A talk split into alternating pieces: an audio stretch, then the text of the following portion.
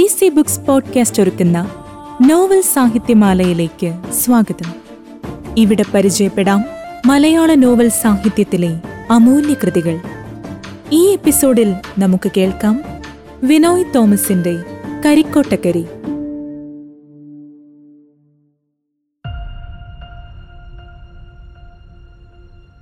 വടക്കൻ കേരളത്തിലെ കുടിയേറ്റ ഗ്രാമമായ കരിക്കോട്ടക്കരി പുലയരുടെ കാനാൻ ദേശമെന്നാണ് അറിയപ്പെടുന്നത്. സ്വത്വനഷ്ടത്തിൻ്റെയും സ്വത്വാന്വേഷണത്തിൻ്റെയും സ്വത്വബോധത്തിൻ്റെയും ഇടയിൽപ്പെട്ട് ഉടറുന്ന അവിടുത്തെ ജനതയുടെ ജീവിത സംഘർഷങ്ങളിലൂടെ, നിസ്സഹായതകളിലൂടെ, പ്രതിരോധങ്ങളിലൂടെ ഒരു യാത്ര. കരിക്കോട്ടക്കരി.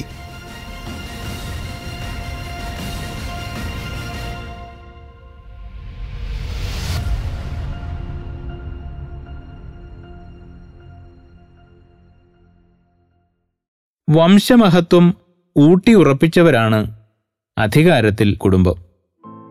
ജാതിശ്രേഷ്ഠത അധികാരത്തിൻ്റെയും പണത്തിൻ്റെയും കൂടെ മാത്രമേ സഞ്ചരിക്കൂ. തിരുവിതാംകൂറിൽ നിന്ന് മലബാറിലെത്തിയ അധികാരത്തിൽ കുടുംബം സവർണ പാരമ്പര്യത്തെ മുറുകെ പിടിക്കുന്നവരാണ്. തരിസാപ്പള്ളി ശാസനത്തിൽ പരാമർശിക്കുന്ന മരുവാൻ സഫീറിൻ്റെ സഹോദരനായ അഫ്രോത്ത് മണിനങ്ങ എന്ന ബ്രാഹ്മണ യുവതിയുമായി വൈവാഹിക ബന്ധത്തിൽ ഏർപ്പെടുകയും സവർണ പാരമ്പര്യത്തിൻ്റെ തുടർച്ച ഒരുക്കുകയും ചെയ്തു. അങ്ങനെയുണ്ടായ സന്തതി പരമ്പരകളാണത്രേ അധികാരത്തിൽ കുടുംബം. കച്ചവടത്തിൻ്റെ അച്ഛൻ വഴിയും ഭൂപ്രഭുത്വത്തിൻ്റെ അമ്മ വഴിയും മാത്രമേ അധികാരത്തിൽ കുടുംബം കൊണ്ടു നടക്കുകയുള്ളൂ. ഈ സവർണ പാരമ്പര്യത്തിൻ്റെ കണ്ണിയാണ് വർക്കിയവിര. വർക്കിയവിര മുതലാണ് മലബാർ കുടിയേറ്റം ആരംഭിക്കുന്നത്. അതുകൊണ്ടുതന്നെ മലബാർ കുടിയേറ്റത്തിൻ്റെ പിതാവായി അദ്ദേഹത്തെ അവരോധിക്കുന്നു. ഇവിടെയൊക്കെയും അധികാരവും പണവും ഭൂപ്രഭുത്വവും ചരിത്രത്തെ വളച്ചൊടിക്കുന്നത് കാണാം. മലബാർ കുടിയേറ്റ പിതാവായി അവരോധിക്കപ്പെട്ട വർക്കിയവിരയുടെ പദ്ധതിയായിരുന്നു 5 വർഷം കൂടുമ്പോഴുണ്ടാകുന്ന കുടുംബയോഗം. വംശത്തിൻ്റെ സവർണബോധത്തെ ഊട്ടിയുറപ്പിക്കാനുള്ള തന്ത്രം തന്നെയാണ് കുടുംബയോഗത്തിൻ്റെ കാതൽ. ഭൂപ്രഭുത്വമോ കച്ചവടമോ സ്വീകരിക്കാത്ത അധികാരത്തിൽ കുടുംബക്കാരെ പുറന്തള്ളിയ ചരിത്രം വംശമഹത്വഗാഥകളിലെ ഏടുകളാണ്. നിറം, തൊഴിൽ, അധികാരം, പണം എന്നിവയുടെ അടിത്തറയിൽ സവർണതയുടെ ആടയാഭരണങ്ങൾ തുന്നിച്ചേർത്താണ് വംശമഹത്വഗാഥകളുടെ വ്യാജഭൂപടങ്ങൾ നിർമ്മിച്ചത്. സവർണ ക്രൈസ്തവരുടെ കേന്ദ്രമായ മാലോമും പരിവർത്തിത ക്രൈസ്തവരുടെ കേന്ദ്രമായ കരിക്കോട്ടക്കരിയും പുലയരുടെ കേന്ദ്രമായ വെട്ടയ്ക്കലും സ്ഥലരാശിയായി നിർത്തിക്കൊണ്ടാണ് നോവലിലെ ജാതി സ്വത്വത്തെ അടയാളപ്പെടുത്തുന്നത്. അധികാരത്തിൽ കുടുംബത്തിൻ്റെ ചരിത്രം രേഖപ്പെടുത്തിക്കൊണ്ടാണ് നോവൽ ആരംഭിക്കുന്നത്. ശ്രേഷ്ഠതയുടെ സ്വർണഗോപുരം സൃഷ്ടിക്കാനുള്ള ചരിത്രകഥകൾ വിദഗ്ധമായി തുന്നിച്ചേർത്താണ് അധികാരത്തിൽ കുടുംബത്തിൻ്റെ നാൾവഴികൾ രൂപപ്പെടുത്തിയിരിക്കുന്നത്. ഇത്തരം കെട്ടുകാഴ്ചകളുടെ പ്രഖ്യാപന വേദികളാണ് കുടുംബയോഗങ്ങൾ. അത്തരമൊരു കുടുംബയോഗത്തിൽ വെച്ചാണ് ഇറാനിമോസ് അന്യനായി തീർന്നത്. അധികാരത്തിൽ കുടുംബത്തിലെ വെളുത്ത ശരീരങ്ങൾക്കിടയിലെ ഏക കറുപ്പുടലാണ് ഇറാനി, വെളുത്ത വംശത്തിൻ്റെ കളങ്കം. അതുകൊണ്ടുതന്നെ നിറത്തിൻ്റെ അപകർഷതാബോധം നിഴലായി അവനെ പിടികൂടിയിരുന്നു.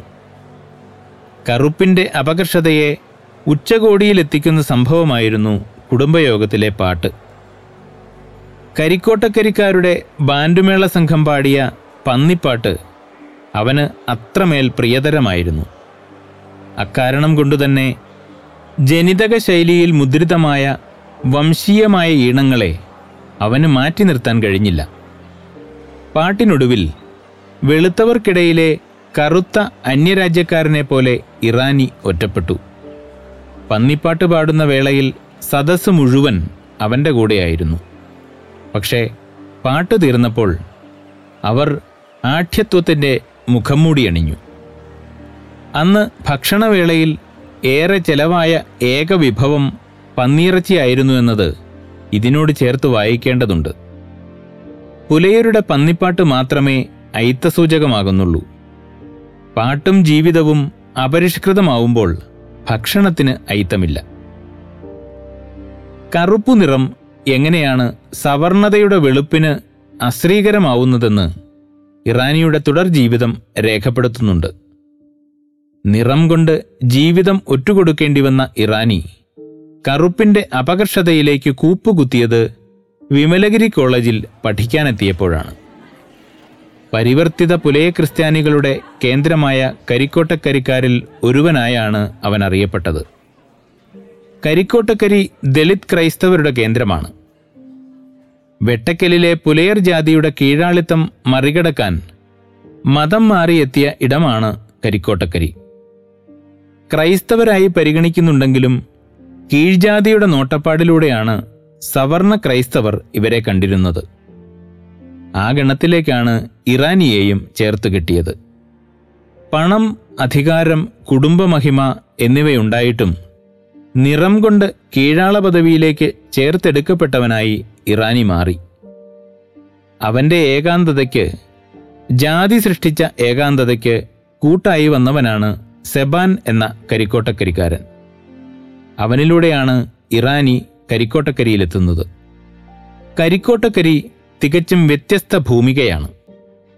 കറുത്ത വംശമെന്ന കാരണത്താൽ അടിമത്തത്തിൻ്റെ ചങ്ങലക്കെട്ടിൽ അമർന്ന ജനതയെ മോചിപ്പിച്ച് കരിക്കോട്ടക്കരി എന്ന കാനാൻ ദേശത്തിലെത്തിച്ച മോശയായിരുന്നു നിക്കോളച്ചൻ.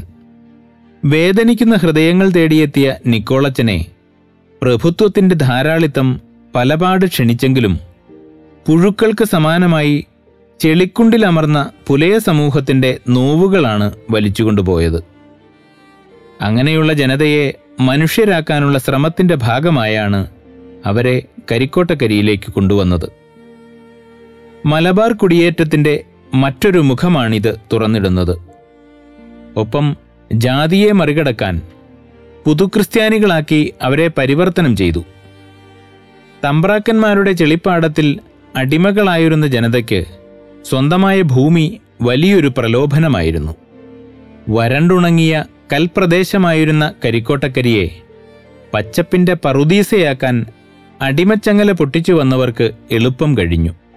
സ്വന്തം മണ്ണിൽ നടുനിവർത്തി നിൽക്കാൻ കഴിഞ്ഞ ജനത ജീവിതം ആഘോഷത്തിൻ്റെ നിറവിലേക്ക് ചേർത്തുവച്ചു.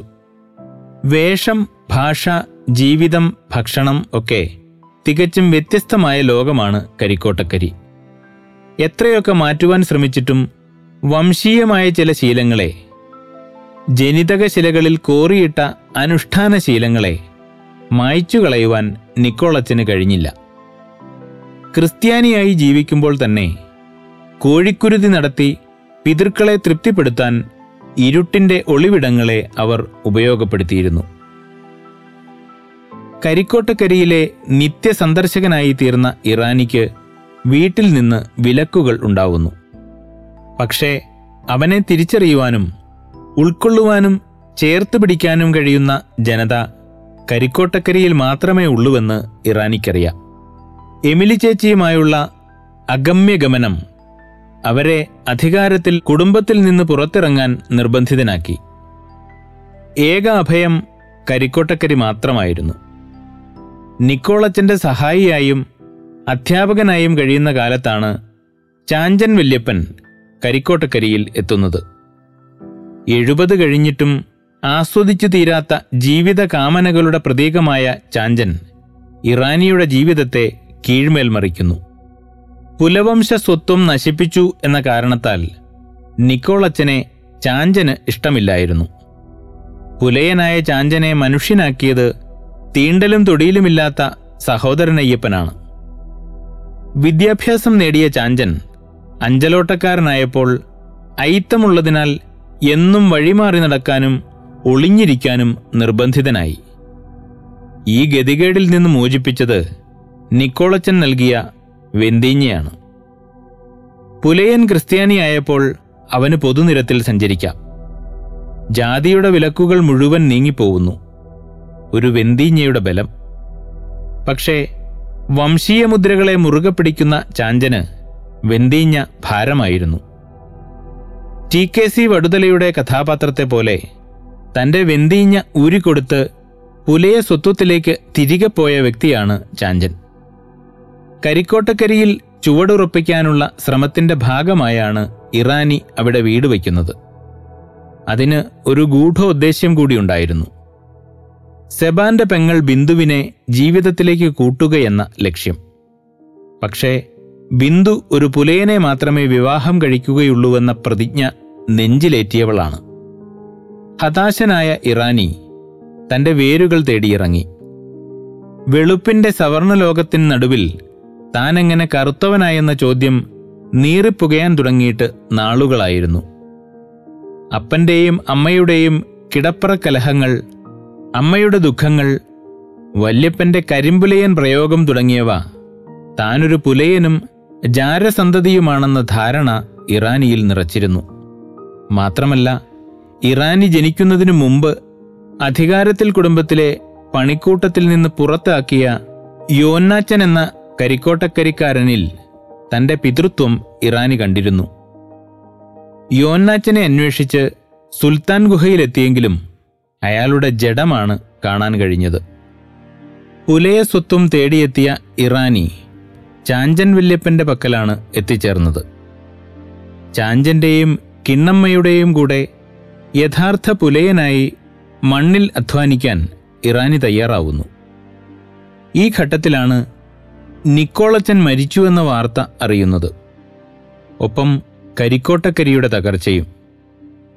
കരിക്കോട്ടക്കരി സവർണ ക്രൈസ്തവ അധികാരത്തിന് കീഴിലേക്ക് മാറുന്നതോടെ നിലവിലുണ്ടായിരുന്ന അന്തരീക്ഷം കീഴ്മേൽ മറിയുന്നു. നിക്കോളച്ചൻ്റെ സ്ഥാവര ജംഗമ വസ്തുക്കൾ കത്തിച്ചുകളയുകയും അന്ധരായ കപ്ലിയെയും മരങ്ങനെയും അന്ധമന്ദിരത്തിലേക്ക് പറഞ്ഞുവിടുകയും ചെയ്യുന്നു. പരിഷ്കാരത്തിൻ്റെ കാറ്റിൽ കരിക്കോട്ടക്കരിയുടെ പച്ചപ്പ് പൊടിയണിഞ്ഞ വെട്ടുകല്ല് വ്യവസായ കേന്ദ്രമായി പരിണമിച്ചു. നിക്കോളച്ചൻ്റെ മാനവികതയും കരുണയും കരുതലും പിന്നീട് വന്ന പുരോഹിതർക്ക് ഇല്ലായിരുന്നു. അവർക്ക് പൗരോഹിത്യം വെറും തൊഴിൽ മാത്രം. മരണസമയത്ത് നിക്കോളച്ചൻ പുലയ വിഭാഗത്തിൻ്റെ ആരാധനാമൂർത്തിയായ കല്ലുകളിലൊന്നിനെ നെഞ്ചോട് ചേർത്തിരുന്നുവെന്ന വാർത്ത ചാഞ്ചനെ ഞെട്ടിച്ചു. ജാതിയുടെയും വർഗത്തിൻ്റെയും അപ്പുറം മനുഷ്യനെ മാത്രമാണ് നിക്കോളച്ചൻ കണ്ടിരുന്നത്. ജാതി വിവേചനത്തിൻ്റെ ദുർനടപ്പുകളിൽ നിന്ന് മോചിപ്പിക്കാനുള്ള ഏക ഘടകമായാണ് അച്ഛൻ മതപരിവർത്തനത്തെ കണ്ടിരുന്നത്. എല്ലാ ദൈവങ്ങളും കരുണയുടെ രൂപങ്ങൾ തന്നെയാണെന്ന ബോധമാണ് ആ ജർമ്മൻകാരനെ ഭരിച്ചിരുന്നത്. ചാഞ്ചൻ്റെയും കിണ്ണമ്മയുടെയും കൂടെയുള്ള താമസം ഇറാനിയെ ദ്രാവിഡ കരുത്തിൻ്റെ ഓർമ്മകളിലേക്ക് എത്തിച്ചു. ദ്രാവിഡ പരമ്പരയുടെ വീര്യത്തെയും ജീവിതത്തെയും പറഞ്ഞുകൊണ്ടിരുന്ന കനത്ത മഴയുള്ള ഒരു രാത്രി വെള്ളക്കെട്ടിൽ ഒരു ഊന്നുവടി മാത്രം അവശേഷിപ്പിച്ച് ചാഞ്ചൻ വല്യപ്പൻ അപ്രത്യക്ഷനാവുന്നു.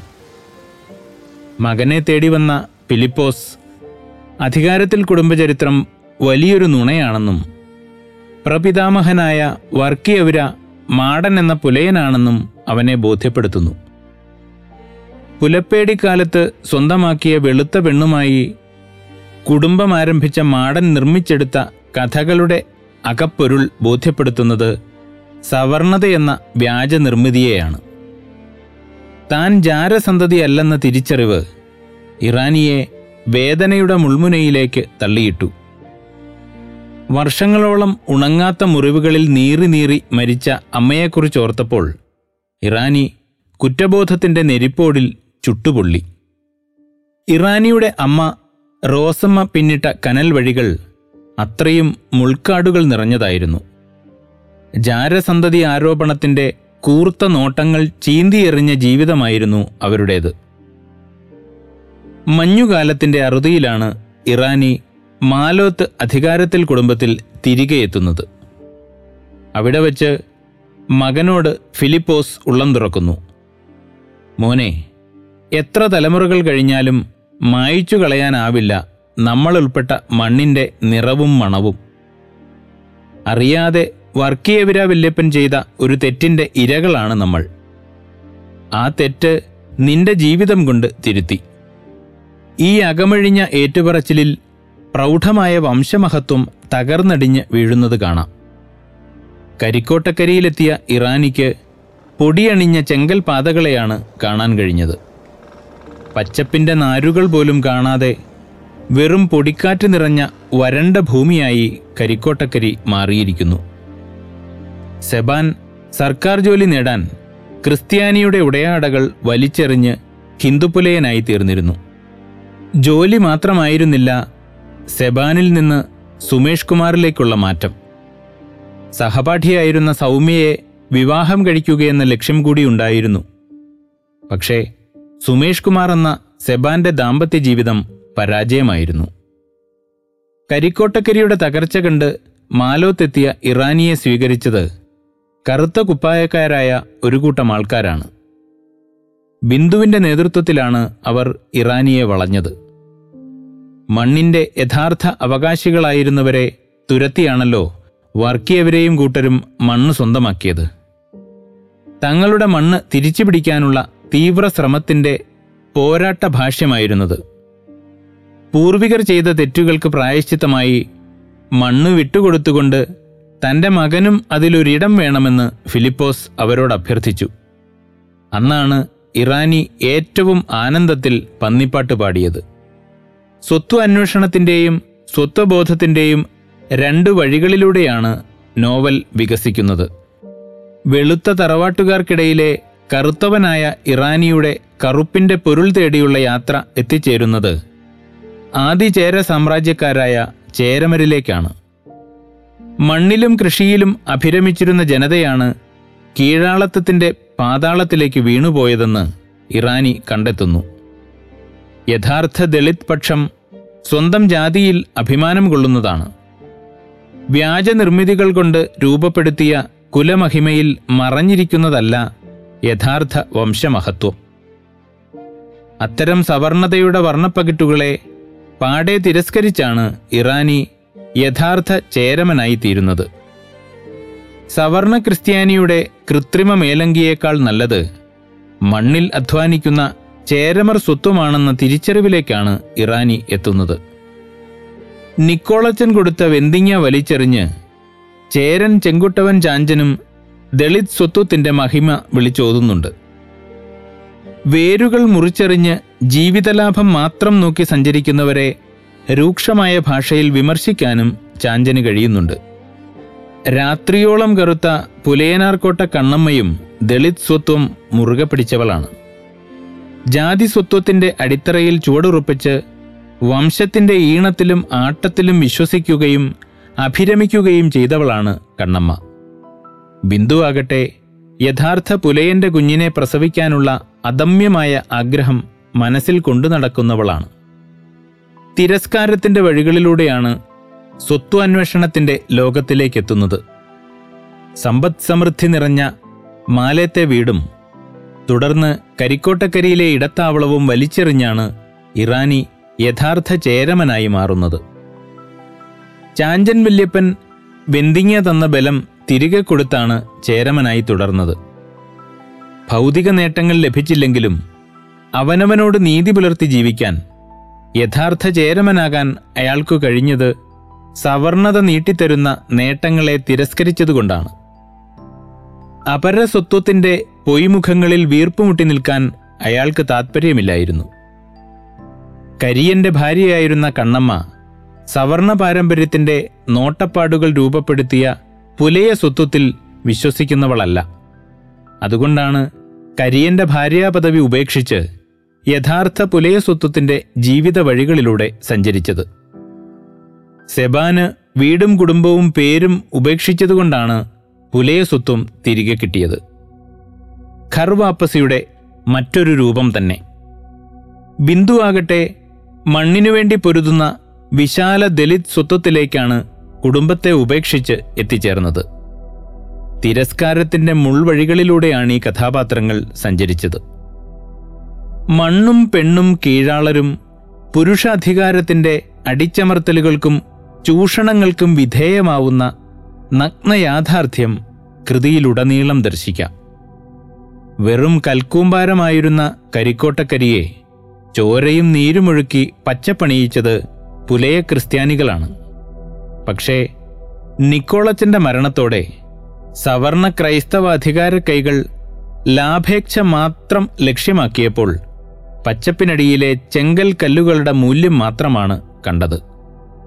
അധികാരത്തിൽ കുടുംബം കാടുവെട്ടിപ്പിടിച്ചപ്പോൾ കരിമ്പാലരെയും പണിയരെയും കാട്ടുമൃഗങ്ങൾക്കൊപ്പം തുരത്തിയതും ഇതുമായി ചേർത്ത് വായിക്കേണ്ടതുണ്ട്. മണ്ണിൻ്റെ യഥാർത്ഥ അവകാശികളെ അധികാരമുഷ്കുകൊണ്ട് ആട്ടിയോടിച്ച ചരിത്രത്തിൻ്റെ തുടർച്ച തന്നെയാണിത്. ആ മണ്ണിൽ ജോലി ചെയ്യാനുള്ള യോഗ്യത പോലും നിറത്തിൻ്റെ പേരിലാവുന്ന ദൃശ്യം നോവലിൽ കാണാം. കറുപ്പ് കീഴാളത്തെ നിറമാവുകയും അതിനെ നികൃഷ്ടമായി കാണുകയും ചെയ്യുന്ന സവർണകാലം തന്നെയാണിത്. ആദിചേര സാമ്രാജ്യത്തിൻ്റെ തുടർച്ചക്കാരായ ചേരമർക്ക് എങ്ങനെ രാജാധികാരവും ഭൂമിയും നഷ്ടപ്പെട്ടുവെന്നത് ചരിത്രത്തിലെ അസാധാരണ മൗനങ്ങളിൽ ഒന്നാണ്.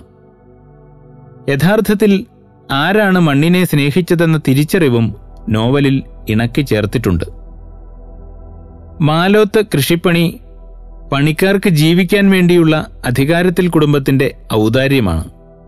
മണ്ണിനെ സ്നേഹിക്കുന്ന, മണ്ണുമായുള്ള നാഭീനാള ബന്ധം സൃഷ്ടിക്കുന്ന ജനതയെ ഇവിടെ കാണാം. മണ്ണിൻ്റെ യഥാർത്ഥ അവകാശികളെ തുരത്തിയുള്ള ഓരോ മുന്നേറ്റവും പ്രതിലോമകരമാണ്. വൈവിധ്യങ്ങളെ തകർത്ത് ഏകവിളകളായ കശുമാവും റബ്ബറും മലയോരം കീഴടക്കുന്നതും ശ്രദ്ധേയമാണ്. ഒടുവിൽ മണ്ണിനു വേണ്ടിയുള്ള പോരാട്ടത്തിലേക്കാണ് ബിന്ദുവും കൂട്ടരും എത്തുന്നത്.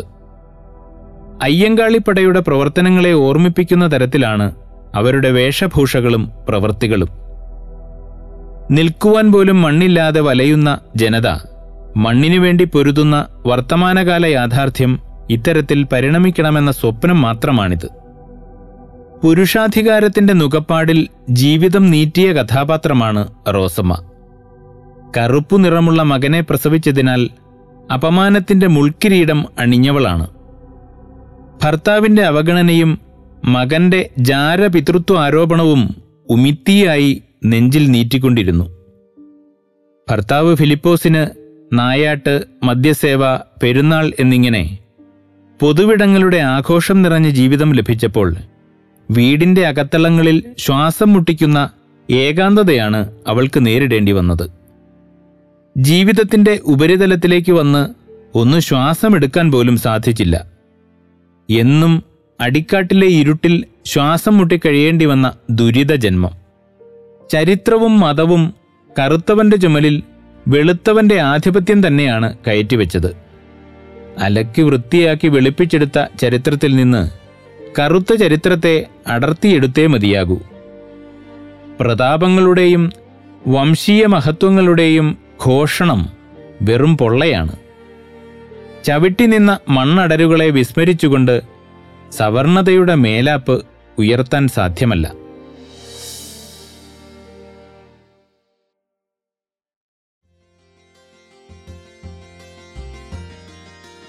Thank you for listening to DC Books Podcast. Stay tuned for the next one.